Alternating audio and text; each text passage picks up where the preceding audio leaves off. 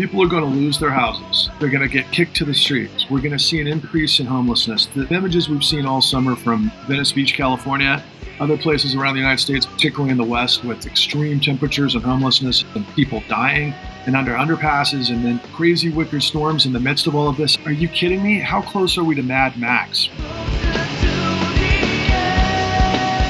The people that rose through the charts are the ones who very quickly figured out the more corrupt I am, I'm not going to get stopped. Nobody's going to stop me. My boss ain't, the regulatory system isn't, and I don't know, this has been going on for 20 years and so far nobody's been prosecuted, so yeah, I think I'm going to go ahead and do this.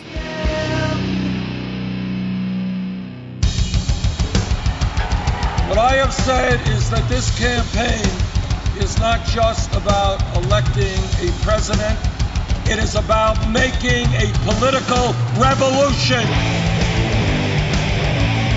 MMT. Taking money from our children and borrowing from China. People are dying. Is the program so critical it's worth borrowing money from China to pay for it? And if not, I'll get rid of it. Stop lying!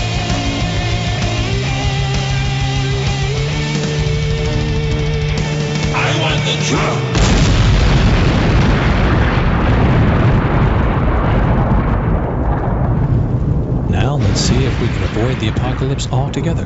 Here's another episode of Macro and Cheese with your host, Steve Grumbine. All right, this is Steve with Macro and Cheese. Folks, we've been doing a whole lot of different things lately. We've been jumping around from MMT to dealing with Haiti and the French Revolution and Russian Revolution and crowd organizing and labor organizing. Today, we're going to do a recap. We've interviewed Bill Black, where we talked about being a serial whistleblower. We have talked with Eric Vaughn and Patrick Lovell, the protagonist and co directors of the document series, The Con. And we've also been doing this through our sister podcast called The New Untouchables. And so today we're going to blend all three of those worlds. And we're going to talk about what we've learned because over the course of this journey, I started out not knowing a whole hell of a lot of this. In fact, I suffered at the hands of the great financial crisis, the meltdown around my home, around my job, around my life, lost family. And so this is very near and dear to me, but I didn't understand it. And it has been a continuous reveal so if you guys didn't understand it, trust me when I say this, you're not alone. Most of us don't understand it. That's why they got away with it. So, with that, I'm going to bring my friends, Patrick Lovell and Eric Vaughn, onto the show because these guys really have done the work for the last 10 years. There's very few people that know what has happened with the elite control fraud from Wall Street to our politicians to every step through the mortgage brokering process to recording deeds it has all been corrupt. Our entire economy is sadly tied to an entirely fraudulent scheme that allows the rich to keep getting richer while we continue to lose our homes, our livelihood, and without any prayer of help in sight, unless we get ourselves out there, folks. So, without further ado, bring on my guest, Patrick and Eric. Welcome, buddies. Hey, thanks, Steve. How's it going? It's going good, man. It's going good. It's like I talk to you guys every day, and yet I feel like this this conversation is a real opportunity to tie up some loose ends because one of the things that I've noticed, I am maniacally driven to look at YouTube comments and Twitter comments, and I like to know what people are saying. And quite frankly, there's been quite a few questions because the amount of work that we've done with just the new Untouchables, not even talking about the con, which you guys have done years of work. People are jumping in about the seventh episode and they're like, Where am I? What's going on? I don't know what's happening. So I figured right. it was really important for us to maybe lay the groundwork out because nobody knows it better than this team right here.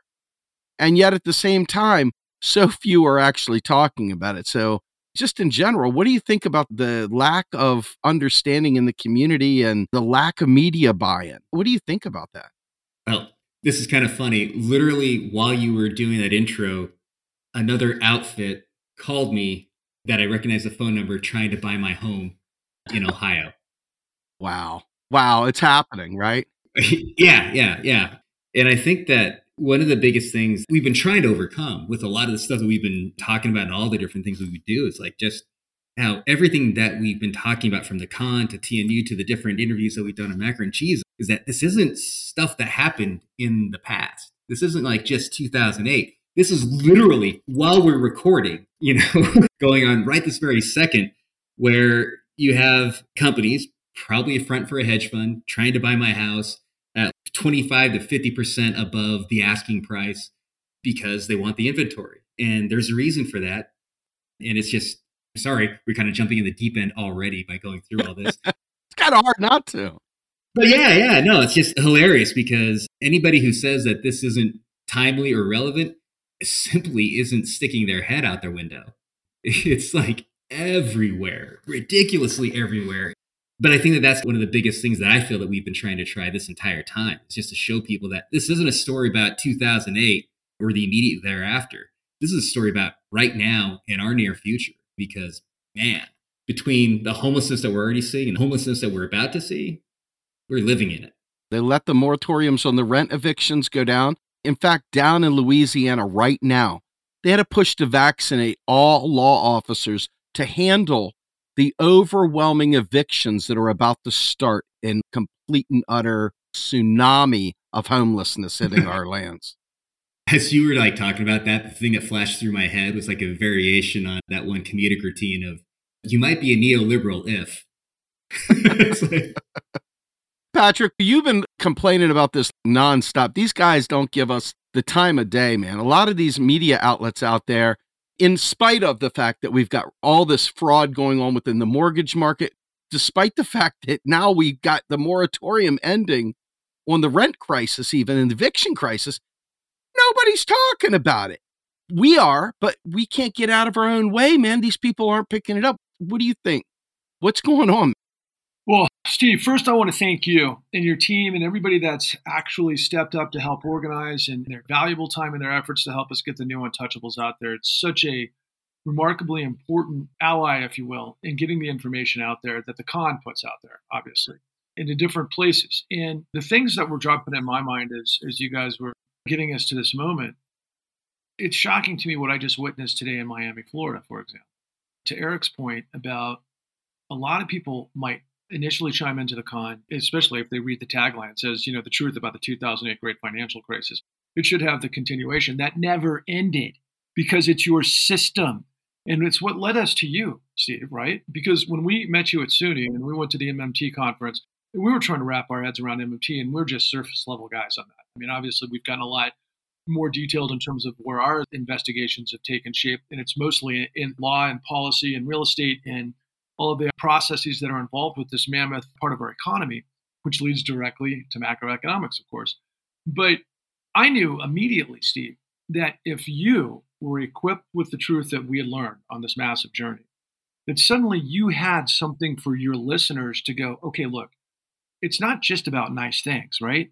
It's about corruption. It's about what isn't happening to allow us to be able to be the society that we're supposedly are because of what we revealed on the con and conversely the new untouchables. And to bring it kind of in an opening statement, what happened today in Miami, in addition to the moratorium ending on rentals and foreclosures, and we're talking millions of people. I think I saw numbers of like 7 million people are on the verge of hmm. potentially being evicted, right? That's just in rentals. That has nothing to do with people that are behind on their mortgages, given COVID and everything that's happened in the last several years, in addition to the hot real estate market run by asset managers that Eric talked about.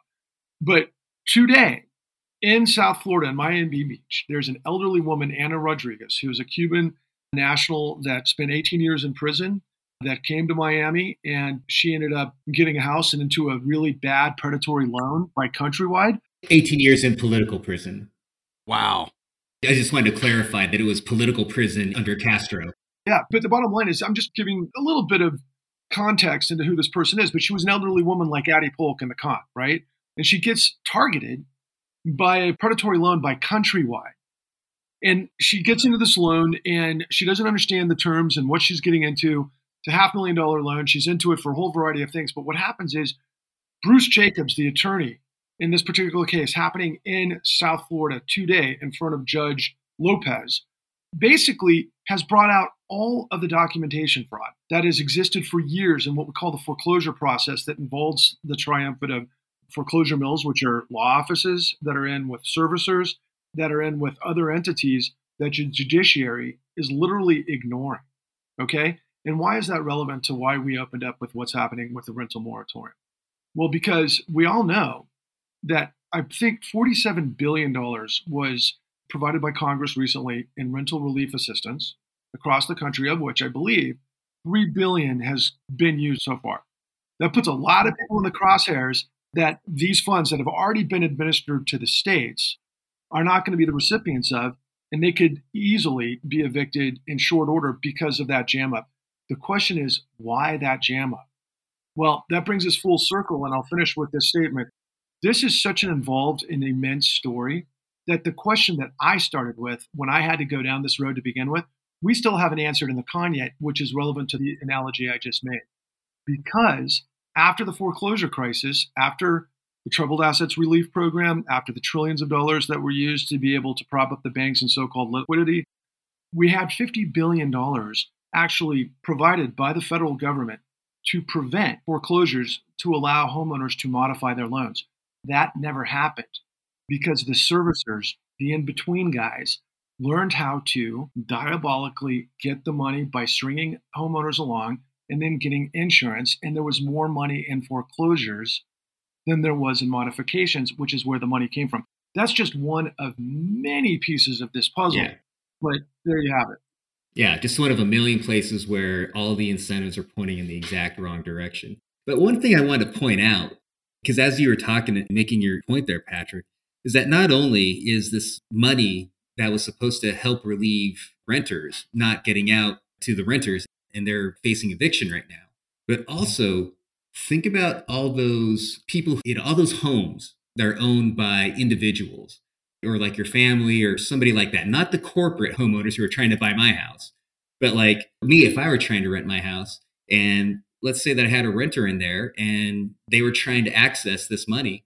Well, not only are they going to get evicted, well, if I'm one of those guys, but think of all the people who own the homes that they're renting their homes who aren't getting that money to pay back their mortgages. So you're not only losing a home, but a renter is losing their home because the owner will lose their home as well. So you get a double whammy.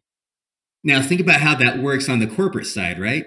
Because if you can absorb this as a corporate owner that owns like tracts and tracts and tracts of neighborhoods and multifamily housing and so on and so forth, you can actually get money from the eviction process, right? Because there's bonds that are tied with rental properties. And if you have the short on those bonds, and you know exactly when the moratorium is going to go out, so you know exactly when to set your short, you're standing to make a ton of money through the evictions. And then, oh, by the way, all these mom and pop owners of homes who didn't get any of that money that was supposed to be the eviction relief, the rental relief, now they're late on their mortgages and they're going to lose their homes. And guess what?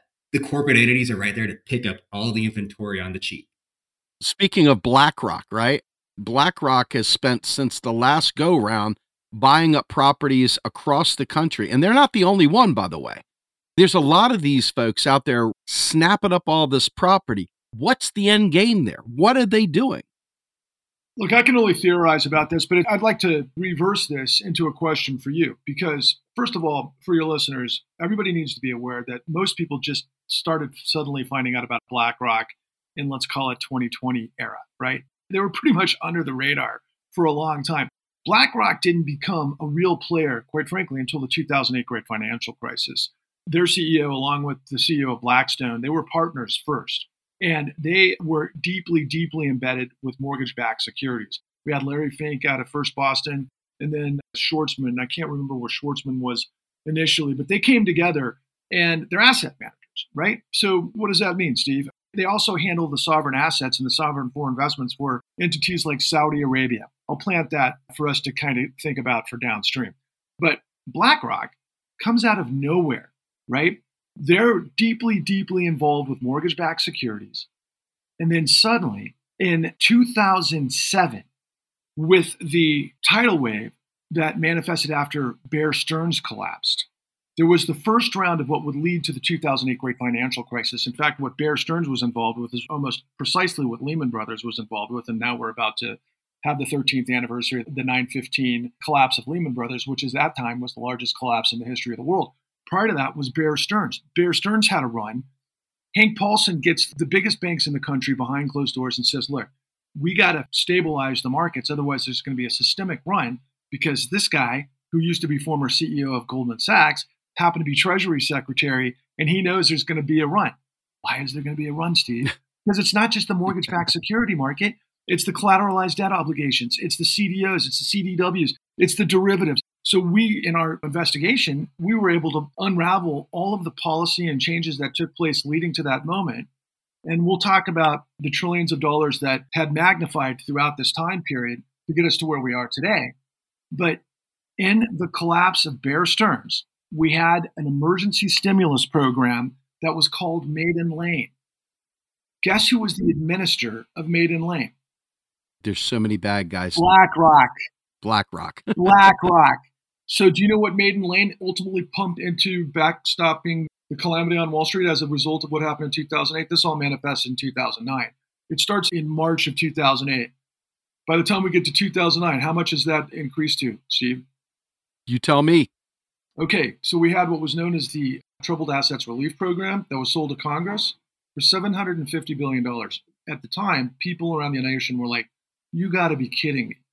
The Republicans, you remember, they were like, not on my watch. This is called, what is it called? The moral conundrum when Wall Street has to get bailed out by government and it screws up capital markets. Moral hazard. Moral hazard. Moral hazard was the thing of the day, right? Okay. My friends, Dean Baker taught us, and we got this stuff from the Levy Institute, which of course our friend Fadhel Kaboub was a part of. And this is where the numbers came from. $29 trillion was transferred from the Federal Reserve to the banks of this country, the financial system, to backstop this run in the global markets based on uh, illegal reps and warranties, based on fraud at the tables and liars' loans that we set out through both of these programs that we've created. All right, and don't forget. So we've had so many of these conversations, Steve, and so many of these like side conversations. And I think it was in one of the conversations that we were having with Dean where we discussed and went and found the footage where he was saying that the troubled assets relief program, the 750 billion, they knew that that was nothing, right? They knew that it was just a drop in the bucket, but they needed to get Congress's hands dirty because if Congress's hands weren't dirty, then it'd be easy for them to ask for the clawbacks and just like beat up on Wall Street. But because they were able to scare them into thinking that if we don't do this, the entire universe is going to collapse, frightening Congress into basically doing this thing that sounded so huge, they got blood on their hands. And so now politically, they couldn't go back on it. They had to carry it through. And one of the things that I remember hearing that was just like one of the things that pissed me off the most was when Bernanke, I think just shortly after TARP was passed, basically admitted that, oh, we would have covered it. All those bank runs that they were talking about, people not being able to cash their paychecks, people not being able to stroke their credit cards and not being able to buy stuff, none of that would have happened because Bernanke said, oh, no, we would have covered it. So it was lies. Printing press, no problem. Yeah, right. But they got Congress's hands dirty because they blatantly lied to them and the American public into thinking that we're going to be in such a disastrous free fall of everything in the world as we know it is going to collapse. And it was all a lie because they would have made sure that every single one of those transactions would have happened. They would have made sure that every single one of those paychecks would have been fulfilled. They would have made sure of everything. They had the ability to do so. They knew they did. And Bernanke just had admitted to I can't remember exactly who it was, that the entire argument for getting Congress's hands dirty was complete and utter bullshit. And they knew that they had Congress politically by the scruff of the neck again because now Congress had to be on their side. Let me just pick up there really quick because excellent point, Eric. To further that point, think about the time period, Steve.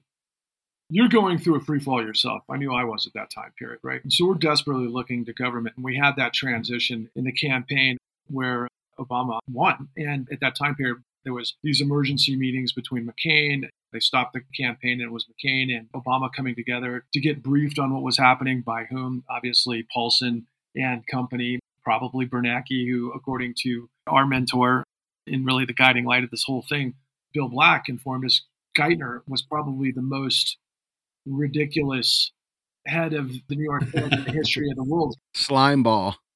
And so, as Eric had aptly pointed out, all of these things are going on so that Congress becomes kind of the fall guy, right?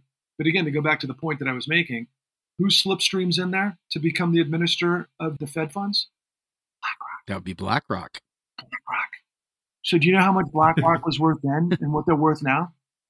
I'm dying to know. I think I saw it at something like 1.7 trillion versus they're like 4.9 trillion now.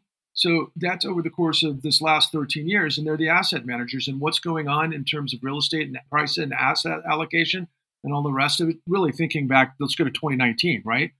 We've spent 11 trillion dollars to backstop the repo markets in 2019. This is after the 29 trillion we pointed up. The Fed was able to digitize into existence based on however you're going to frame it. But ultimately, that goes into the black box casino.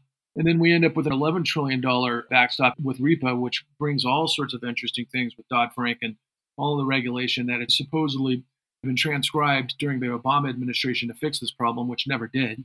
Ultimately, because we have to talk about enforcement, there is no enforcement because of what Bill Black has taught us as well deregulation, desupervision, and decriminalization, which is the key component of all of this. But full circle, people are going to lose their houses. They're going to get kicked to the streets. We're going to see an increase in homelessness. The images we've seen all summer from Venice Beach, California, other places around the United States, particularly in the West, with extreme temperatures and homelessnesses and people dying and under underpasses and then crazy wicked storms in the midst of all of this. It's like, are you kidding me? How close are we to Mad Max, right? What do we have to do to get people to understand the veracity of the problem but ultimately that we have all of the information that leads to the solution. And the question that you have to ask is why isn't that out there? Well, let me start with answering a couple things and then asking what I consider to be the take me home question. So, the first thing is most people don't have enough time in their life. They're running haggard, they're exhausted, they come in from work, they've got kids they're worried about the pandemic, they've got all kinds of other issues of their own they're dealing with and alternative media, folks like ourselves, we have whatever reach we have, but it's nowhere near what the mainstream media has. And so they flip on Rachel Maddow, whoever is the talking head of the day, Joe Scarborough, Tucker Carlson, and they get fed a bunch of bullshit. And so this is their narrative. So the idea of changing someone's entire paradigm has always been a Herculean task to try to get people to learn this new thing and then take action on it. And so, what ends up happening, unfortunately, I think, is you guys who have done that deep dive way deeper than I've gotten to at this point, and everybody else is still clicking on Rachel Maddow, clicking on Tucker Carlson, clicking on alternative media clickbait, and they're not hearing this. Part of it is it's long, there's a lot to take in. But in reality, you know that this fraud that we're talking about is really only four or five key steps in a larger process that you can see how each of these frauds occurred. And we have covered it, us three, through the new Untouchables. However, you have to watch 12 episodes to tie it all together. With the con, you've got to watch five full episodes behind a paywall right now. Most people, because this is so foreign to them, we're only halfway there. exactly. Most of them, though, they're looking for a meme, a infographic that gives them the five steps and then what they can do about it. They're having a hard time getting their minds wrapped around this because even though everything we've done is super necessary, we haven't done what we're about to do on this podcast, which is bake it down into those easy to understand steps from the beginning where the bad guys get these fraudulent loans and the perverse incentives, all the way through the federal government basically turning its head and allowing it to happen. And so, I guess my question to both of you I know Bill Black talks about the fraud recipe. I'd like one of you guys to speak to. Beyond the fraud recipe is each of these steps through this process where each person has some piece of fraud to commit, just so people can see not only how rampant it is, but how systemic it is. And how no one's getting arrested for this is beyond insane. And we could talk about the lack of funding for enforcement, the lack of funding for actual regulatory best practices, and we can go into the Gresham's dynamic as well. So, which one of you guys wants to take a crack at that? Well, I'm sure we're going to be bouncing back and forth a lot here. So, think of this as a fast break.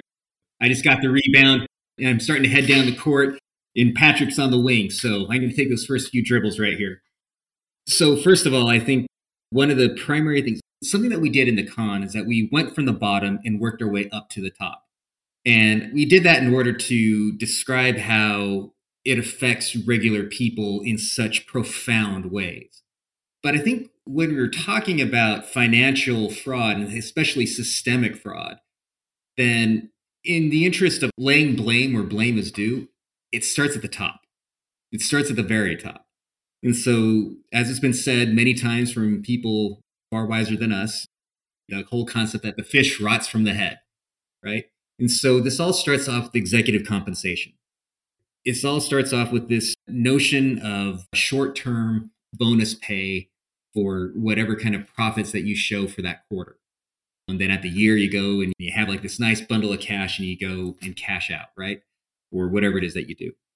But when you have a CEO who is incentivized by showing the maximum amount of profits on their ledgers, then they're going to do whatever they can in order to make sure that those profits appear on those ledgers. And so the interesting thing here is that they don't necessarily need to explicitly say, I need you people to go and commit fraud. All they need to do is basically say, these are the numbers you need to hit. And if you don't hit them, you're fired. And so that's all they need to do. Because once that message is sent, you have, say it's like a big Wall Street bank. And so you have like all these brokers who are there on the floor who are trying to like sell whatever kind of bonds or whatever it is that they're trying to sell, who basically have to meet impossible numbers. So let's say that you're like a superstar. You are the guy who can talk anybody into buying anything. And you're trying to actually sell things legitimately. When you see that you're not making those numbers, well, you're going to start cutting corners. And it doesn't take too long before that quarter cutting turns into fraud.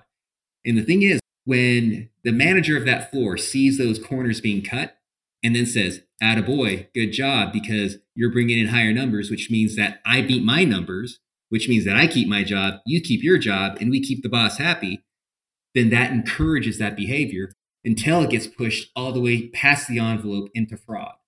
And then from there, as long as there's like no regulatory environment to stop it and there's no criminal prosecution to prevent it, how does that not just naturally become the system? That's a process called Gresham's dynamic in a nutshell. But that's like how fraud seeps from the top in through an entire system when it's not stopped, when there's no regulation and there's no law enforcement to prevent that from happening, how fraudulent criminal behavior becomes the system rather than some sort of aberration that gets stamped out. And then it trickles all the way down to that broker on the street who's trying to figure out, well, what do I need to do to get this person to sign the bottom line? I know, I'll sign it for her.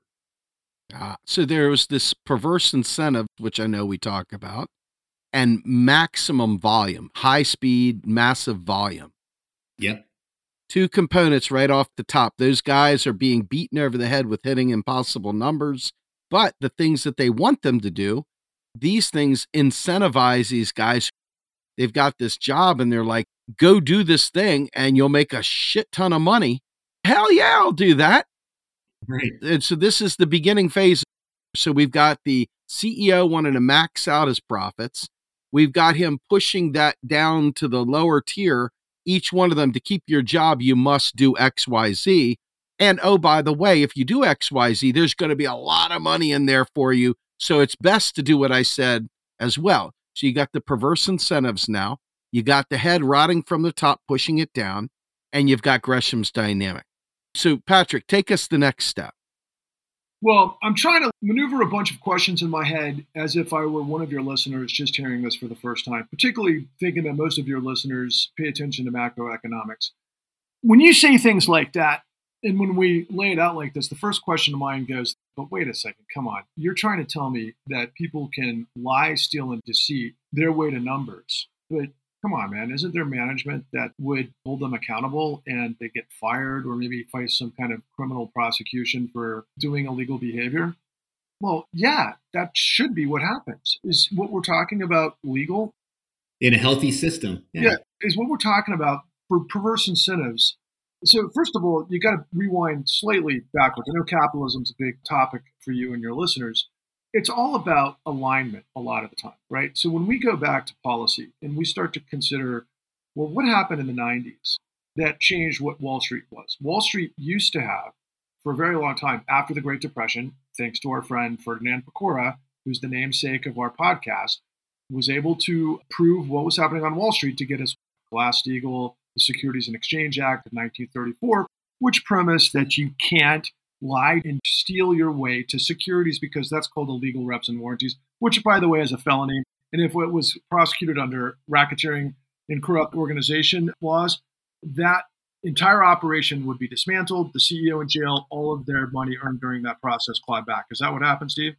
No. So let me pick up on the question. And you made such an incredibly important point here.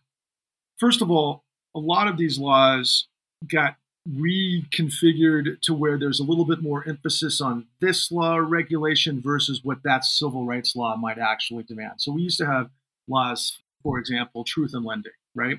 Which is for, quite frankly, the express purposes of people like minorities who might not have an incredible PhD or sophistication in legal contracts and everything else to be able to read 30, 40 different pieces of documentation to know exactly where the emphasis is and what's happening in their loan. They just want to know what they're supposedly paying, which is the way it was sold. And they had no idea what they were getting into, right? So that entire stack of misinformation and deception is also illegal because of deceptive acts and practices which are on the books in all 50 states. I can't supposedly go sell you something that I know is going to fail, blow up, or defeat for a specific amount of money. And if it does happen and it's proven, then I end up going to jail or you end up getting your money back, one of the two. Is that what happened in this crisis? No. To take it further, why would you want to hire a whole bunch that could make more money on one deal than they could an entire year? Why might that be the idea? the same reason why the slave trade focused heavily on the illiterate bourgeois, if you will, the African slave, because they weren't able to speak the language. So by doing that, they were completely vulnerable to whatever the master would say. So in this particular case, you're looking at people who are on the bad end who are susceptible to any number of things. And the fact is, is that it's easy money in this case. So they're playing on the worst part of their person. They're incentivized to do it. Here's another thing that Bill Black taught us, which was amazing about this. These guys would get incentivized by higher yield spread premiums, so more money to do everything they could to get the deals done as quickly as they could and packaged any which way they could. And then they got rewarded. They got the corner office, they got the best parking spot, they got the Ferrari or the Porsche or whatever. They were all completely incentivized and so what happened was, and this is what Michael Hudson taught us in The Monster, was they'd basically go through like, let's say 97% of their workforce on a monthly basis, they'd recycle them. And the 3% that they kept yeah. were insanely bad and evil at this stuff, but so oh. good at getting the deals. So there you go. Right. So the only thing that I want to say is that I think that there's also another layer to this too, is that by getting inexperienced people who don't know anything about mortgages, financials, real estate, is that they don't know any better. Because I don't want to necessarily create the notion that these were bad people. Some of them were. And those are the ones that advance, right? They're doing what they were told. If you're like coming in from a low wage job that required very little education, so on and so forth, and all of a sudden you're in an office and you're in cubicles, people are wearing suits, there's money being flashed around, and somebody's like telling you, okay, so this is how you do this job what basis of comparison do you have other than that? Now, if you had even the slightest amount of experience and somebody says, this is how you do this job, it's going to be like, wait a second, no. And so that's why you have to remove all experience that you possibly can, any expertise at all. A fresh slate, huh? So that you can tell them anything they want and it's not going to trigger their moral or ethical firewall because they don't know any better. Now, As Patrick pointed out, absolutely, the people that rose through the charts are the ones who very quickly figured out the more corrupt I am, I'm not going to get stopped. Nobody's going to stop me. My boss ain't, the regulatory system isn't. And I don't know, this has been going on for 20 years, and so far nobody's been prosecuted. So, yeah, I think I'm going to go ahead and do this. They figure that out. And I get to drive the Porsche. Right. And so that's what happens. I've got the convertible Porsche and the top down and this beautiful babe at my side. And I live on the beach in Orange County, which is where all great frauds start, by the way. According to Bill Black, Orange County is the epicenter of this stuff. But seriously, I've come out of fraternities. I've been a part of this culture where people are competitive, where they've got to have things to feel like, oh, I'm somebody that's important. I got to have the big house. I got to have all the riches. I got to have the best of everything. And how easy is it to be able to get people that that's their only objective to do whatever you put in front of them to get that deal no matter what, especially if there's no guardrails and there's nobody stopping. Like Rachel Steinman says to us when she was working at Greenpoint was a huge part of the equation with Goldman Sachs.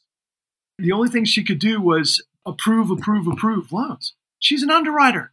When she wanted to stop being able to push these loans through the system to get approved, they fired her. That's the system we had.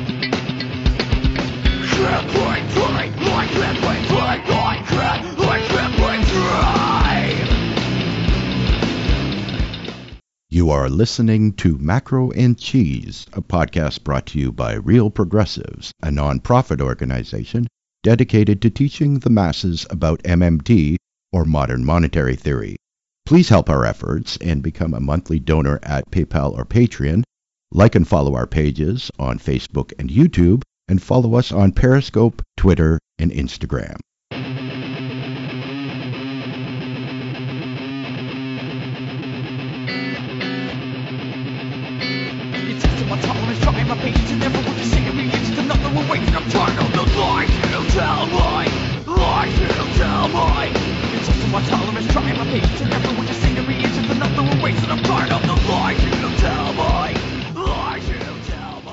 So let me roll this up so far. We have regulatory body that has continuously deregulated the finance sector to the point where regulation is almost comical. It's almost a veneer to wash your hands and basically there's no real protections. Number two, and we haven't talked about this yet, but there's not even enough enforcement of the crappy regulations that are on the books to actually take any kind of meaningful action. Number three, in this case, is that then the finance organizations, these pop up mortgage companies, these finance groups, they suddenly realize that we're in a deregulated free for all. Let's start doing these perverse, high risk, bad financial games where we're putting the littlest people at risk while we're making money hand over fist. Then, number four, we're hiring people that have no experience in the world whatsoever. So they have no meaningful basis from which to push back on. And so now they're doing things to save themselves from losing this great job that they didn't have five minutes before.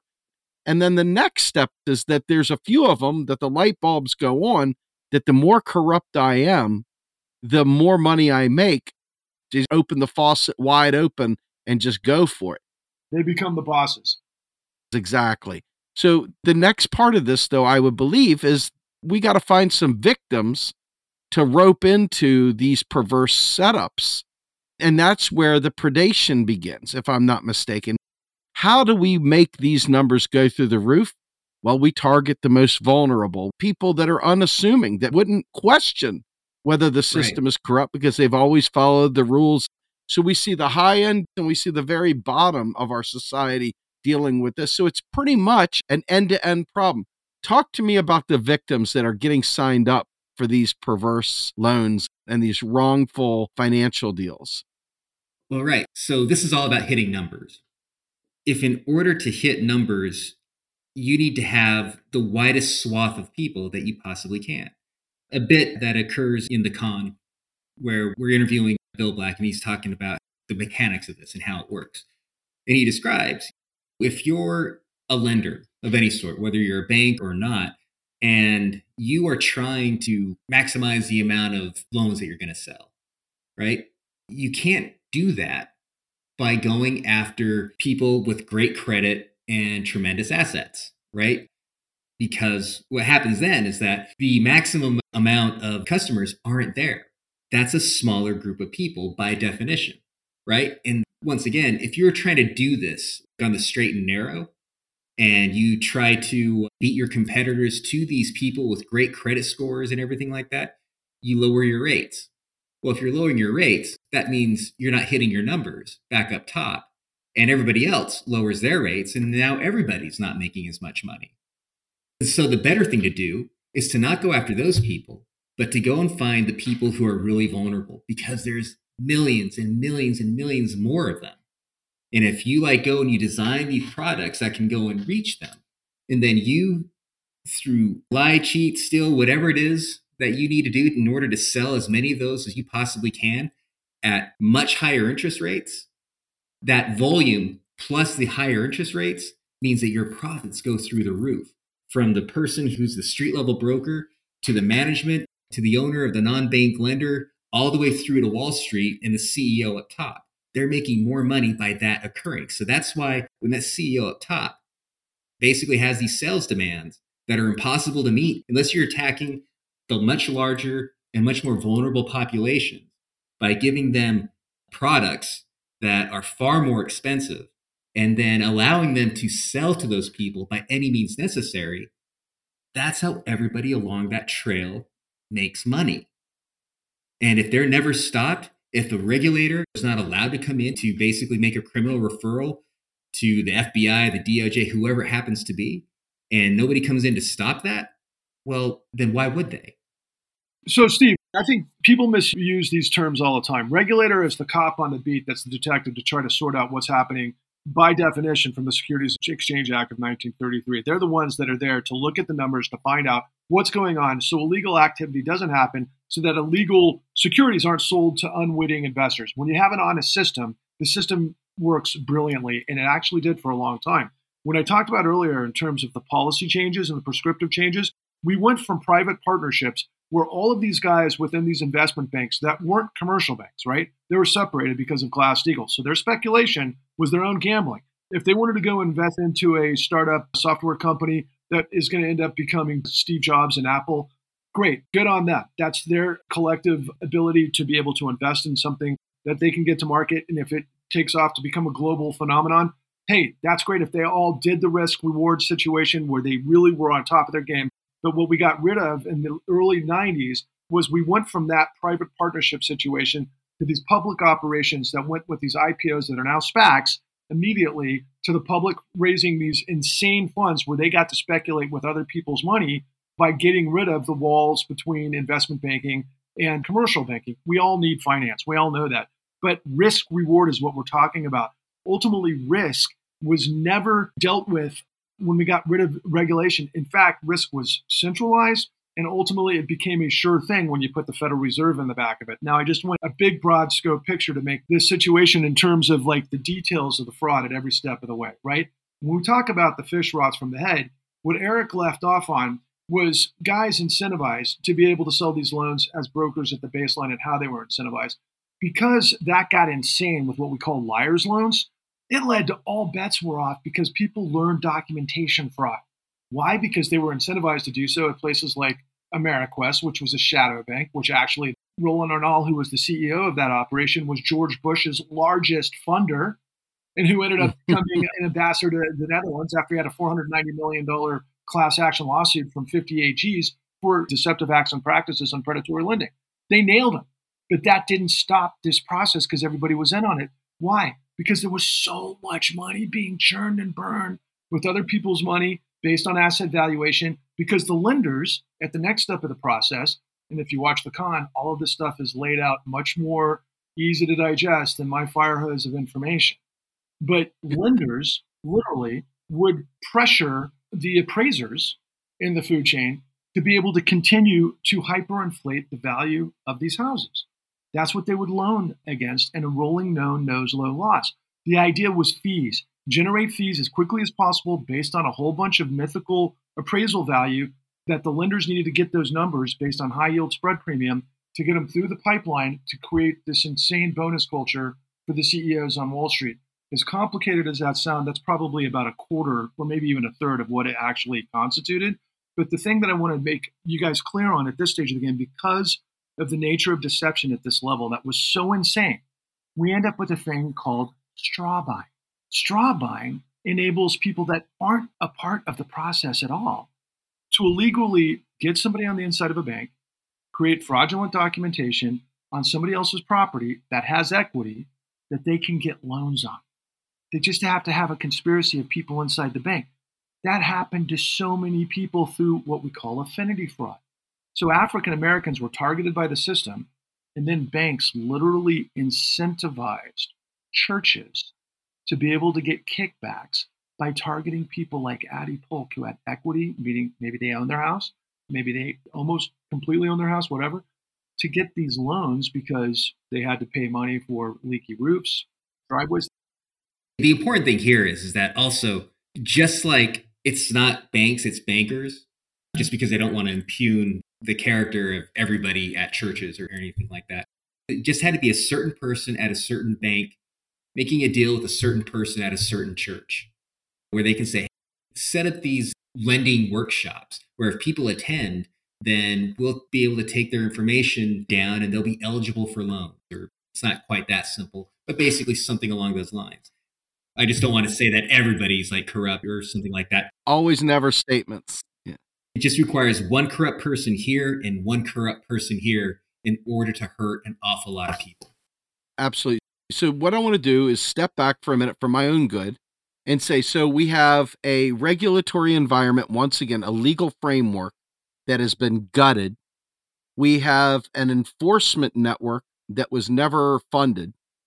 We have a revolving door that we haven't talked about yet that has these people from industry come into government, set the rules, be the ones that actually enforce it and inform because most people don't know how banks work. So they're also helping guide Congress in writing legislation. They're also the informants that help the presidents making decisions. And they also have a hand in these institutions that are doing these perverse methods of predating on people. So you've got the regulatory environment, the legal environment, then you've got the revolving door that goes between industry and government, making this a very incestuous relationship. Now you've got the next bubble I'll call business. So, business, AKA the shadow banks, regular banks, the now blurred, completely non existent firewall between investing and saving. And these folks now are trying to figure out how they can make money based on this lax regulatory environment. So we have the business model, which you've just described. But now we've got the next layer the actual boots on the ground, the liar's loans, all the interactions with the targeting of communities and people to fulfill this pipeline that starts at the top with bad regulation or lack thereof, lack of enforcement, incestuous relationships with the revolving door and industry, and now regular people are in the mix. Take it from there. And it's even worse than that, Steve, because at the apex of that regulatory body, we have a thing at this stage of the game in pre 2008 was the Office of the Comptroller of the Currency, which regulated national banks. We also had the Office of Thrift Supervision, which is where Bill Black came out. He was the general counsel of the Office of Thrift Supervision in San Francisco during the S&L crisis. So in roughly 2002, we had a race to the bottom. We had literally a competitive race that was advertised in the Wall Street Journal by both the OTC and the OTS.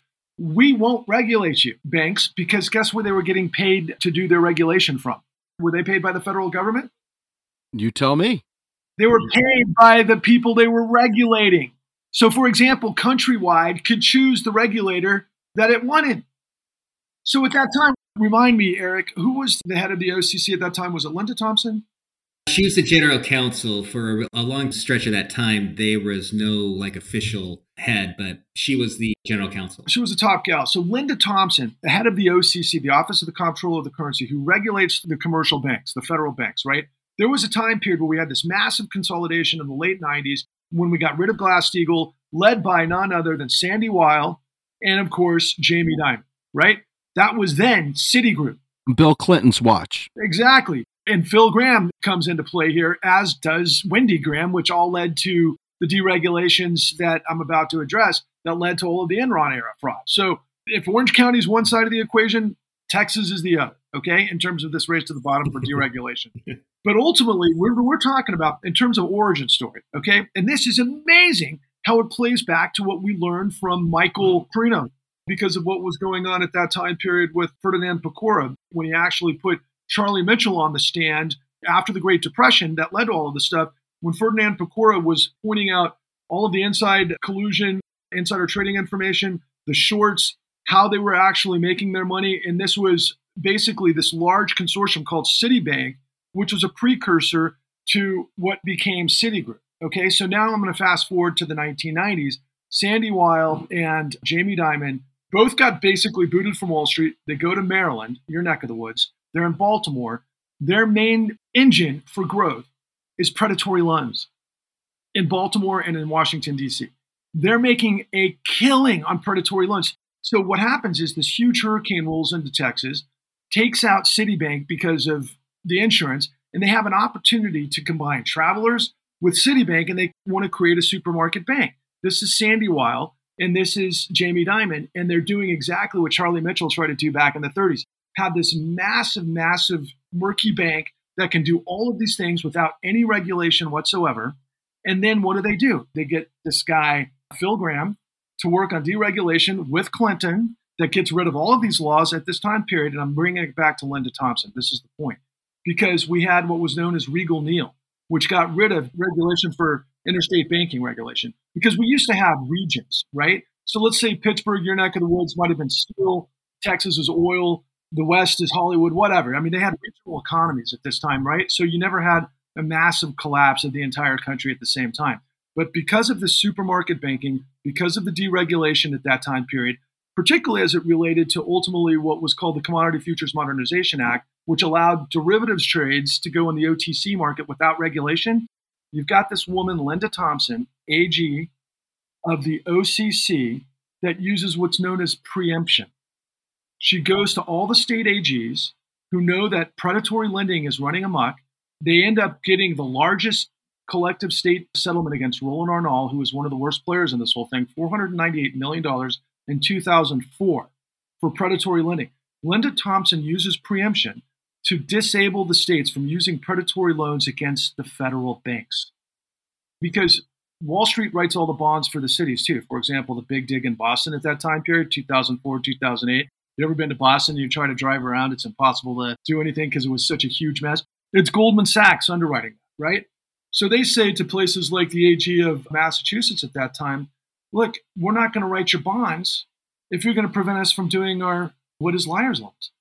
And so the OCC comes in and says, look, regular people, Addie Polk, whomever, they can win in court if they can prove fraud but they would have to go around the country 12 times, spending a whole lot of money and talking to people like Bill Black, Chris Swecker from the FBI, Paul Pelletier from the DOJ, like we did with the con, to be able to prove the fraud. How many people could do that?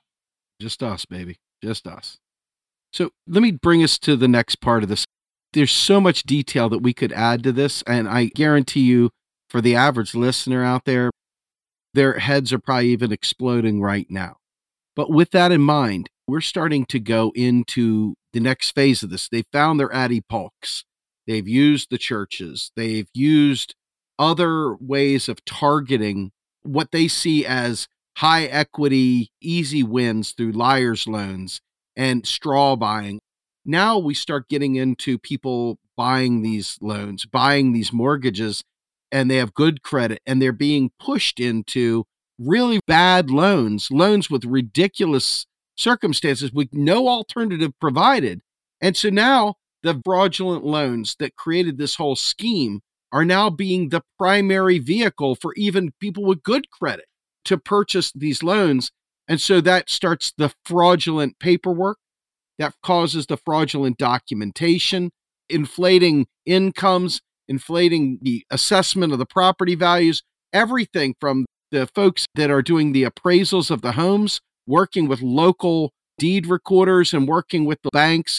So we're talking about working hand in glove with local government to inflate these assets that perpetuate this fraud. And so now people, don't know who owns their loan, and they start getting foreclosed on. And the courts are complicit by ignoring the fraudulent documentation, letting it pass through, even though they know it's fraudulent. And well, you know what? Too bad. We're just going to keep the foreclosure mill going. Right. So pick it up from there. So, one of the interesting things here is that the fraudulent documentation wasn't just happening during the origination of a loan.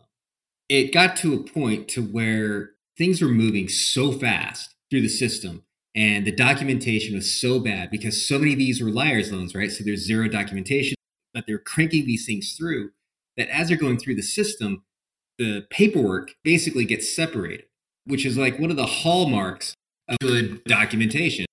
This establishes that this house exists and this establishes that there's a lien on this house. This is who owns it now. That as long as they're making their payments, it remains to them. If they don't make their payments, then it goes over here.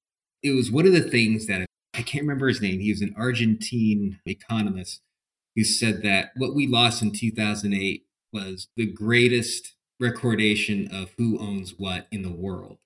And that because we lost that, he thought that America was no longer America.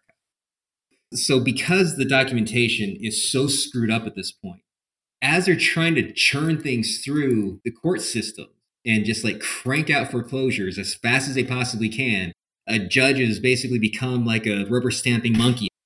They had to have some sort of documentation to show that this bank, this lender, this servicer, whoever it was that they decided was going to be the person who was going to be enforcing the foreclosure had what's called standing, which means that they were the person who's being hurt by this other person not paying. And so therefore they're going to foreclose on them. That's the idea of right assignments. They're owed the debt. Right. And so they would just go to these document mills, companies that were basically set up to create fraudulent documents for all intents and purposes. And they would create these fraudulent documents and send that along to court and say, okay, so you're missing this piece of documentation. Well, tell you what, we got it here. And Joe Schmo here, who just got back from gym class at their high school, has gone ahead now as VP of whatever bank, signed it as being the actual real document. And that's what the whole robo signing scam basically was. But then you have operations like MERS, which was an entire other thing, which basically was meant to hide from prying eyes the entire system of documentation. Documenting deeds, these important aspects of home ownership. Well, but that's the whole point. I made this post on Facebook earlier today, and I'll bring it into this again. We just had this incredible show with John O'Brien and Jeff Thigpen, right? John O'Brien is literally the longest serving registry of deeds in the country at the oldest registry of deeds in the United States. And it was put to an earlier guest of ours on the new Untouchables, Thomas Cox, who we have for season two of The Con. And he's the guy that actually blew up the robo signing crime. It's not a fraud, it's not a scam, it's not shenanigans. Shenanigans is Blutarsky taking off with Mandy Pepperidge at the end of Delta House, pulling one over on Niedermeyer. What we're talking about is a hugely criminal enterprise in which John O'Brien, at the apex of the situation, discovers thousands and thousands and thousands of documentation fabrication and he brings it to the fore. And he's like, well, wait a second. He reaches out to the AG of Massachusetts first, then he reaches out to the NYAG, but he went after Department of Justice and Eric Holder. But before that, he actually went after Rachel Maddow, the New York Times, the Washington Post. None of them wanted to go to the Registry of Deeds to see the documentation evidence of fraud that he had in these MERS cases, which were then used by these foreclosure mills and all of these different servicers to foreclose on people like Addie Polk, or in the case of what we're seeing right. in Miami today, this Anna Rodriguez. I was just going to say, and we know exactly the shot that they didn't want to have. It's the shot that we took. Absolutely. Of John sitting in front of that desk with 30,000 fraudulent documents. And those are just the ones in that room. That's a shot that none of them want to have. That's right. Because when we say, oh, yeah, you know, robo signing stuff like that, that this wasn't an aberration. This was something that was happening at a systemic level. And so that's the crazy thing here. This is what mainstream media did to obfuscate this whole thing. It just made it a thing, but nobody understood what the thing was, just like they don't understand what fraud is. Fraud is criminal theft by deception that leads to all sorts of criminal right. convictions. felonies. This all sounds so complicated, but it's really not. Yep. It's not. You'd be hard pressed to find any regular person in this country who would say that the financial slash political system of our country is not corrupt. You're going to have a hard time finding that person saying that. But please, when you say that, when you know in your heart of hearts, when you've like experienced it yourself with like whatever it is that you've been dealing with, whether it's like your own foreclosure, whatever the case might be, that when you are saying that the system is corrupt, remember, corruption means that by definition, there are felonies occurring. And if there's a felony or a whole list of like thousands, hundreds of thousands, millions of felonies occurring, each one of those felonies can be prosecuted. Yeah. This whole thing is basically just a very complicated, convoluted way of showing all the different ways that felonies were done against regular people. And every single one of those felonies can be prosecuted. Every single one of those corrupt practices can be prevented. What we've got now is a bunch of fraudulent documents people put into loans under bad, horrible terms, under predatory conditions. And now we've got dual tracking where people, because of situations in the economy, they're now under duress. They took on loans that they couldn't take on, which is what most of the people try to blame this on, who got duped into this fiasco. But we don't talk about how the regulatory process failed them how they were being defrauded at the very end of the rainbow. Now they crack down, they start sending the threatening letters to the people, beginning eviction processes under the guise that they're going to help them into some sort of program or they're going to help them modify their loan. And they don't even know who owns their damn loan anymore. So they got strange people contacting them, but all the while, the money was already made. And then the next piece of the money making scheme is the insurance that these mortgagers that guarantee these loans get when they say they're not paying their loan. They get all that money in insurance and then they proceed to still evict the people, even though they have been fully compensated in whole. With no help to the homeowner, they double dipped. They not only made money on the front of it, now they're making money stealing the home away from them.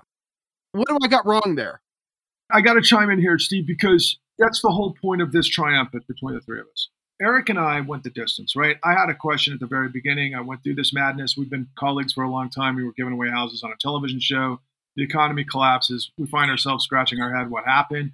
I try to pull this thread, and Eric's with me every step of the way. But we uncover the crime, thankfully, because I happened to see initially Bill Black on Bill Moyers, and Bill Black said things that suddenly made sense to me that nobody else did. And I called Bill Black, and that took us on a journey to understand control fraud, which is what the entire country needs to understand.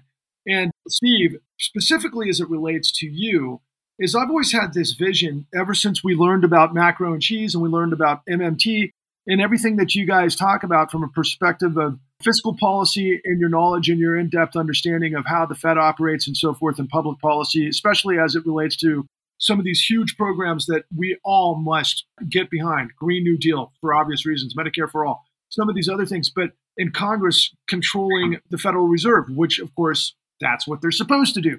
But what do we have? All of those things that you just led to, right? That you just checked off the litany of these boxes. And that's the most important part of this dialogue.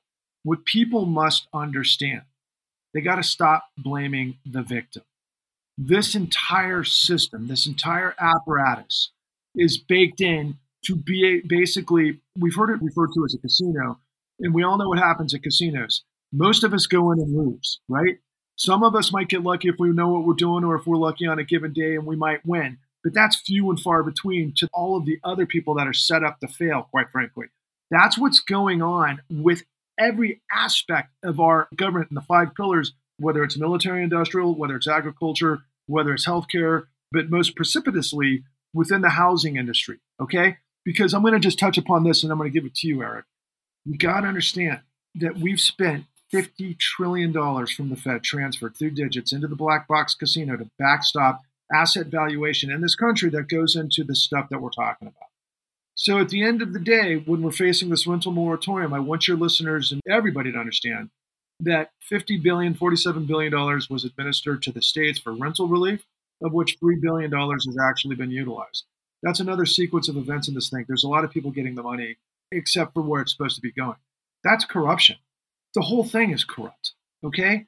We have got to get a hold of this with people with their hair on fire, understanding that every problem that we face in this society emanates from corruption. And the most important aspect of it is the judiciary, because I just watched with my own eyes in Miami, Florida today, a judge literally sitting, refusing to allow evidentiary proceeding in a constitutional case based on what Bruce Jacobs' arguments were to hide the fraud because Bank of America attorneys and Bank of New York Mellon attorneys are claiming privilege based on trade secrets. Now, what's insane about that is that a lot of that terminology comes from the settlements in 2016, where we saw Bank of America spend 16 billion dollars of fines and face 13 billion and so on and so forth.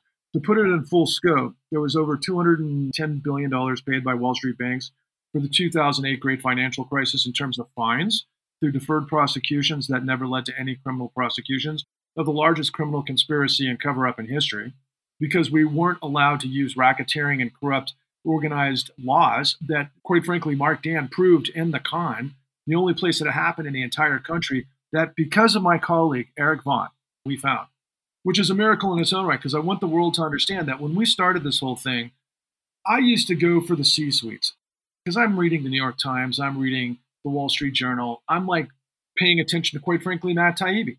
And he's putting up a bunch of whistleblowers like Bill Black and Michael Winston and others, Gary Gary, but he's not connecting the dots.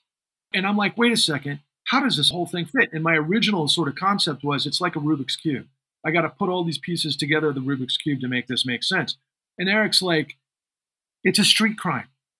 Why isn't it RICO? He literally scratched his head. I'll never forget the day. He said, Why isn't it just RICO? And I thought back to Giuliani in the 70s and the mob and the Gottis and all the rest of it when this stuff came to be. And how does the mob operate? We know it's racketeering and corrupt organizations. Most of us with any common sense understands that. That's what Eric said from the get go. And then, on top of it all, Eric moves back to Ohio. He discovers this case, Addie Polk. And he says, Hey, Patrick, do you mind if we look into what Addie Polk represents? I kept looking top down, right? CEOs, C suite guys, people that were at the very apex of this situation telling us what they knew inside the C suite offices. Eric's like, you got to build this from the ground up. It's about the victims. And because of that, he allowed the door to open for us to find out this whole thing should have been taken down by RICO. And that's the way it should be taken down now. And honestly, that's by facts. There's another part of the story, I'll finish with this, Eric, that the lobbyists, the big power players, the financiers, all of the people that basically run this government back in as early as I think 98 figured out how to get rid of A, discovery in class action lawsuits, and B, they basically watered down both criminal and RICO cases. And then they used these white shoe law firms to be both the shield and the sword for these huge mega banks. Look, you got two tiers of law, and I'm going to leave it to you, Eric, to try to transpose this because really the thing I always come back to was the essay that you wrote at the very beginning of our Odyssey when you were just spitballing what you thought this whole thing was. And you wrote this incredible treatise called The New Aristocracy. I don't know how we can, after everything we've discussed here and after everything we've learned for the last 13 years, not understand what we're looking at. This is the new aristocracy. Yeah, thank you for that. And I just want to say that we got here just because of so many efforts from so many people, but most especially you, Patrick. So I want to kind of throw that right back at you. But I think there's something that you said earlier that I think just hit the nail on the head, and that was victim blaming, right? And that we have a culture of victim blaming in this country that is so powerful that it's to our extreme detriment because we have got to stop doing that. It's what allows people to point the finger at Addie Polk as opposed to Angelo Mozilo, right? And it's the whole reason why so much of the problem that we have with, say, regulation, it isn't necessarily that we don't have regulations that could stop this, but because of the capture that's occurred, they're pointing in the wrong direction. So let's just say that you have two guards who are guarding a treasure, shall we say. And they should be looking out, right? To see whoever might be coming to maraud it. They shouldn't be looking in. That's a guard being pointed in the wrong direction.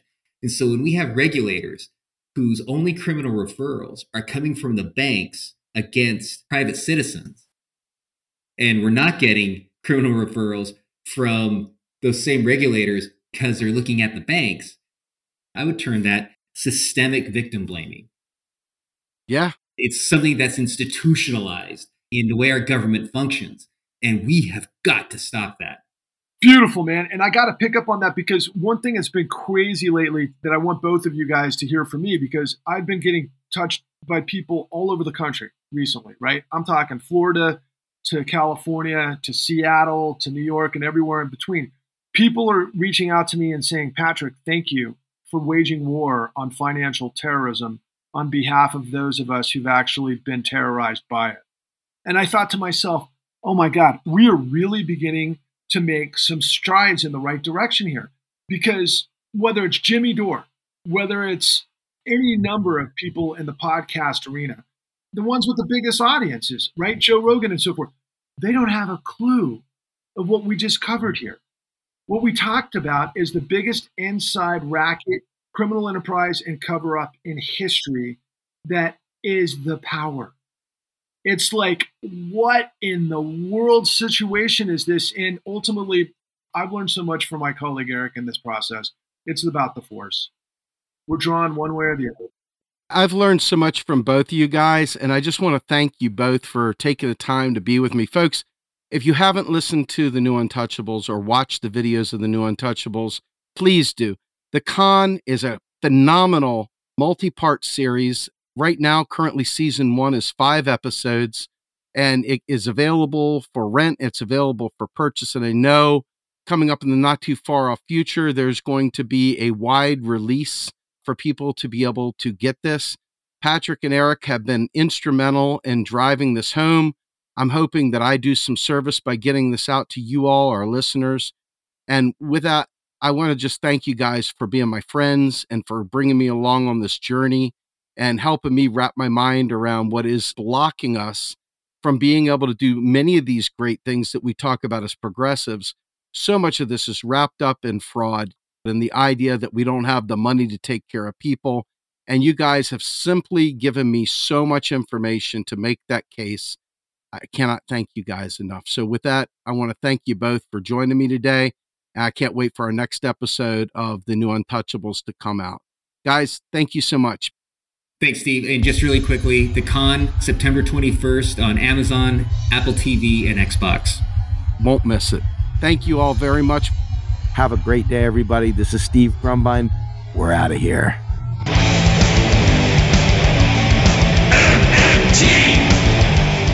Macro and Cheese is produced by Andy Kennedy. Descriptive writing by Virginia Cox and promotional artwork by Mindy Donham. Macro and Cheese is publicly funded by our Real Progressive Patreon account. If you would like to donate to Macro and Cheese, please visit patreon.com slash realprogressives. I want the truth.